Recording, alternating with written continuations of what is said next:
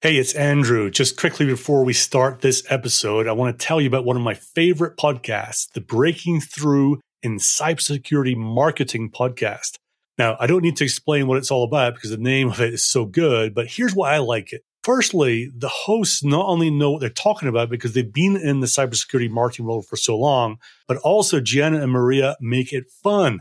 They have personalities that come out in the podcast and it draws you in. And secondly, they get great guests, and together they make super useful episodes. My recent favorites were the one with Ross Haleliuk, who is a marketer, but also just published the book Cyber for Builders, all about how to start a cybersecurity company, or the one with Joe Evangelisto, the CISO at NetSPI, or even the one all about telling stories in cybersecurity with Mitch Main. I could go on with quite a few more. And by the way, I'm not getting paid for this. I just really enjoyed Gianna and Maria's show. Check it out. It's the Breaking Through in Cybersecurity Marketing podcast. Now, on with this episode.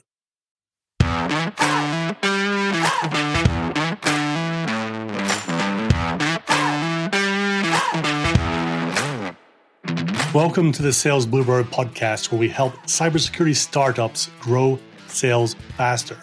I am your host, Andrew Monahan, and today we're talking about how do you get that balance right between selling what your product can do right now and what your big vision is and what it might do in a year or two's time. It's a hard one to get right. It's really tough.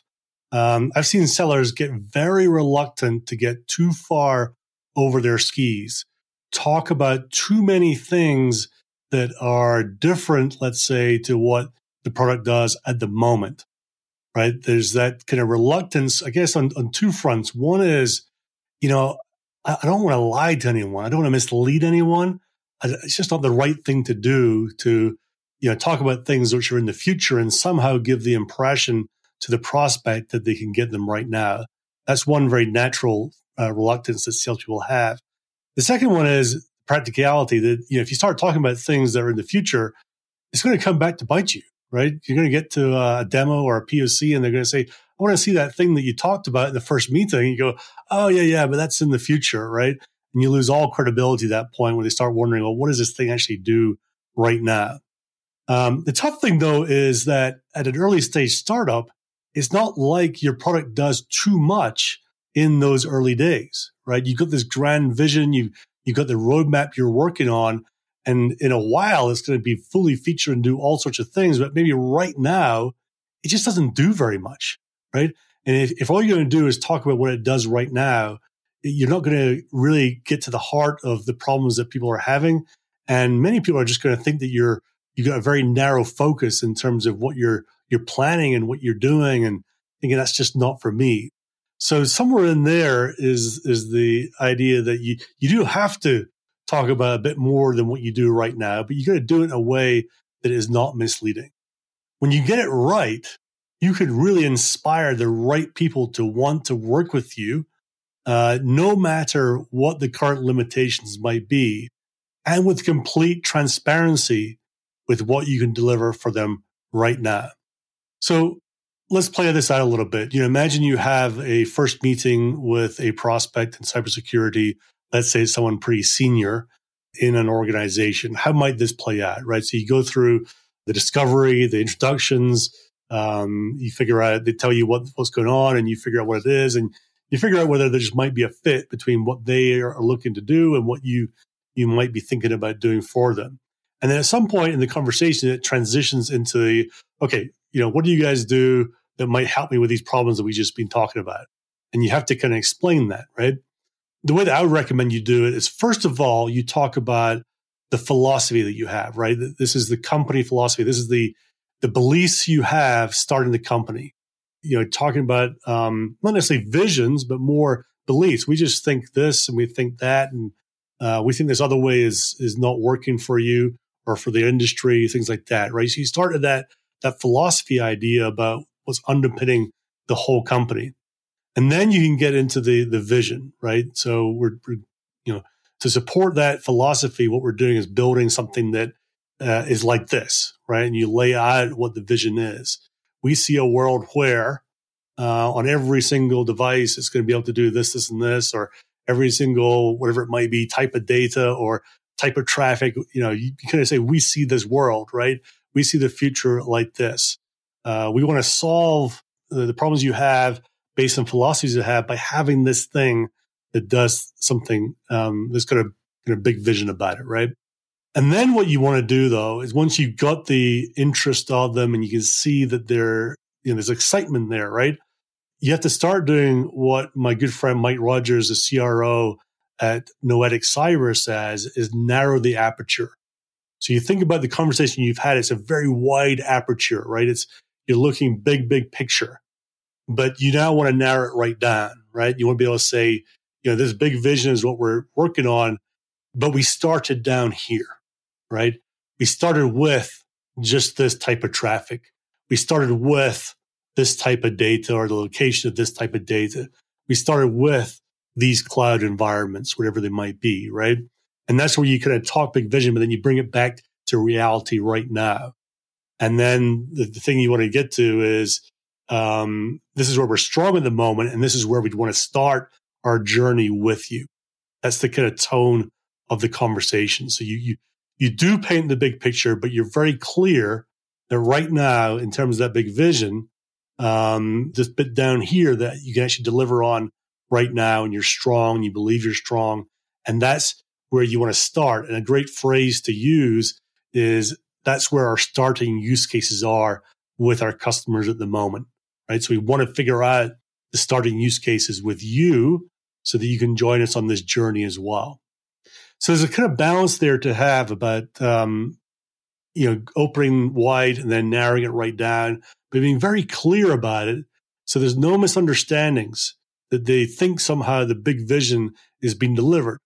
And the reality is that, you know, if you're working, working with the right sort of people who are used to working with early stage companies, they get it, right? They know that in one year, you're not going to deliver something that's just so massively fully featured that it's going to change their world. They, they get that, right?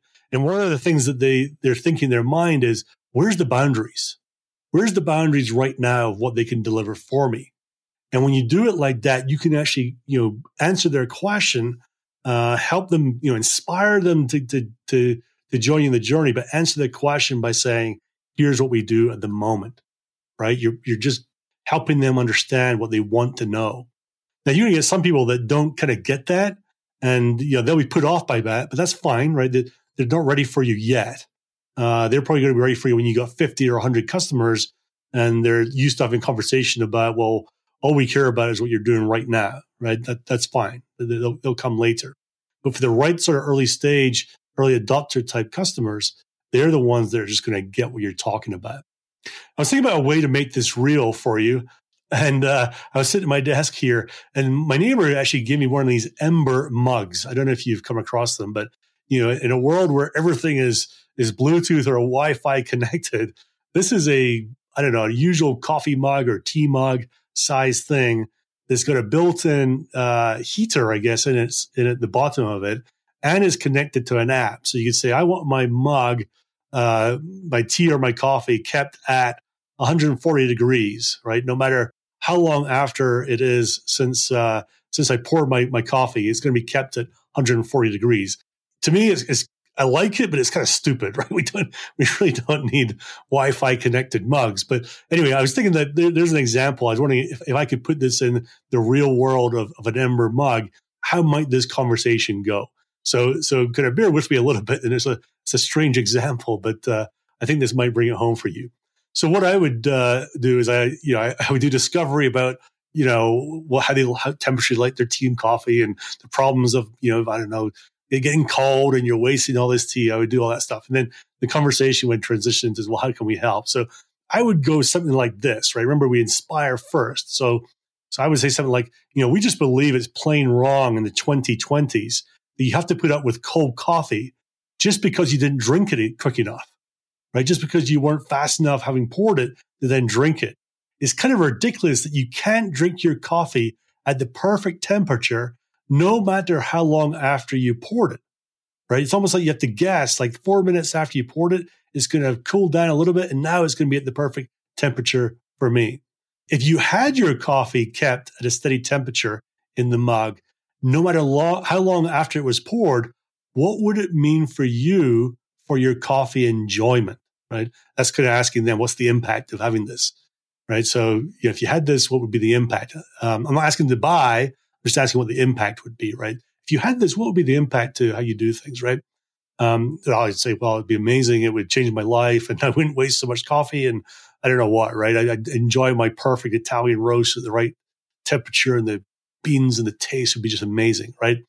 And then what I would do is say, well, you know, I think you and I are aligned on this. You know, we we had the same passion around coffee as you do, and I, and you know, wanting to have it and drink it as best enjoyment uh, environment is the way to go.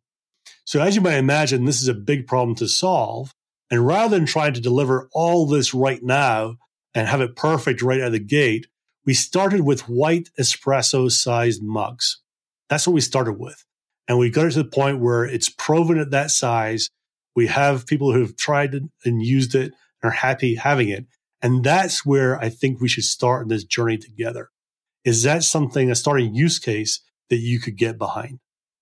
So think about what I did there, right? I had a, a you know, a, a philosophical discussion about how it's plain wrong that you have to have this terrible coffee drinking experience. Um, and I, I could agree with them. And I asked them about the impact. And then I, I narrowed the aperture. I went right down to saying, you know, espresso sized, white, white espresso sized mugs, right? Not big, big coffee mugs. So I, what I was doing was like say, that's where we started, right? And if it was appropriate, I'd say, you know, and by the end of the year, what we'll do is we'll have black uh, espresso sized mugs. And by the first quarter of next year, we'll have raised both of those up to having full size mugs in black and white, something like that, right? If that's where they're kind of keen about what the next steps are. And then you very clearly articulated, right? But what you've uh, articulated what you do right now. But what you've done is you've helped at least give them a chance to be inspired about the journey you're on, the big differences you want to make, and what it might mean for them. And you know, some will get it, right? Some will just be excited and go, "Yeah," you know. And I've seen this work in in cybersecurity where it's actually a collaboration about the starting use case, right? And and I've seen people even say, okay, well, what, what can you do right now? What have you started with, right? I'm, I'm, I'm I want to go on this journey with you. How can we get going together? And there, you're almost collaborating and saying, well, here's what we can do. Here's the boundaries. You know, what use cases do you have that might fit this? And they're kind of scratching their heads a little bit, saying, well, I could probably justify this. I could justify that you know, it's not right in something that's uh, going to be massive impact right now, but you know, and they're kind of almost playing it through with you to to figure out where you're going to go on this journey together. What I've also seen is some people this is just not right for, right? They are, you know, the type of company that buys once you've got 200 customers, they just have no appetite for a discussion about a starting use case. What do you mean a starting use case, right? I, I want, I want the whole thing right? Um, and the reality is that that's fine. They're just not ready for you yet, right? They're going to want to deal with you in a year time, two years time, and you want to keep them in a nurture. Don't try and convince them that they have to start with you right now because it's just not in their DNA, right? They might not be the sort of company that deals with earlier stage companies all the time. Not, they don't want the the risk that goes with that. They might not have the political capital internally or even the the career uh, advancement or situation where they can afford to do that. So that's fine, right? This conversation is is going to be a weird to them, and you know they're not going to be any more put off than they were before. And you just even part ways elegantly and say, "It sounds like we're just not quite the right fit for you right now. Um, let's re-engage, perhaps in nine months or a year, and uh, we can keep you up to date on where we are on the journey, what we've delivered, and the customers, things like that. Right? So that's where they might come in. But the nice thing about doing this is that you have had this bigger conversation. You're going to attract the right sort of people into it. You're being very clear what you're delivering right now versus what the big vision is going forward. And this is a proven way. I've done it myself, and I've seen people do it very effectively to handle that difficult conversation between vision and what's available right now. So, if you enjoyed this episode, please subscribe in the podcast player you're listening to this in right now and leave a review at salesbluebird.com slash R. That's the letter R, salesbluebird.com slash R. Thanks for joining me today, and I'll see you next time on Sales Bluebird.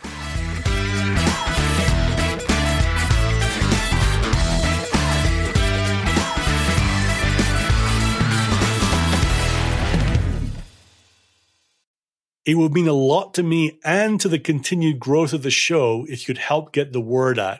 So how do you do that easily? There are two ways. Firstly, just simply send a link to a friend. Send a link to the show, to this episode. Um, you can email it, text it, Slack it, whatever works for you and is easy for you. The second way is to leave a super quick rating. And sometimes that can seem complicated. So I've made it as easy for you as I can. You simply have to go to ratethispodcast.com slash cyber. That's ratethispodcast.com slash cyber and explains exactly how to do it. Either of these ways will take you less than 30 seconds to do, and it will mean the world to me. So thank you.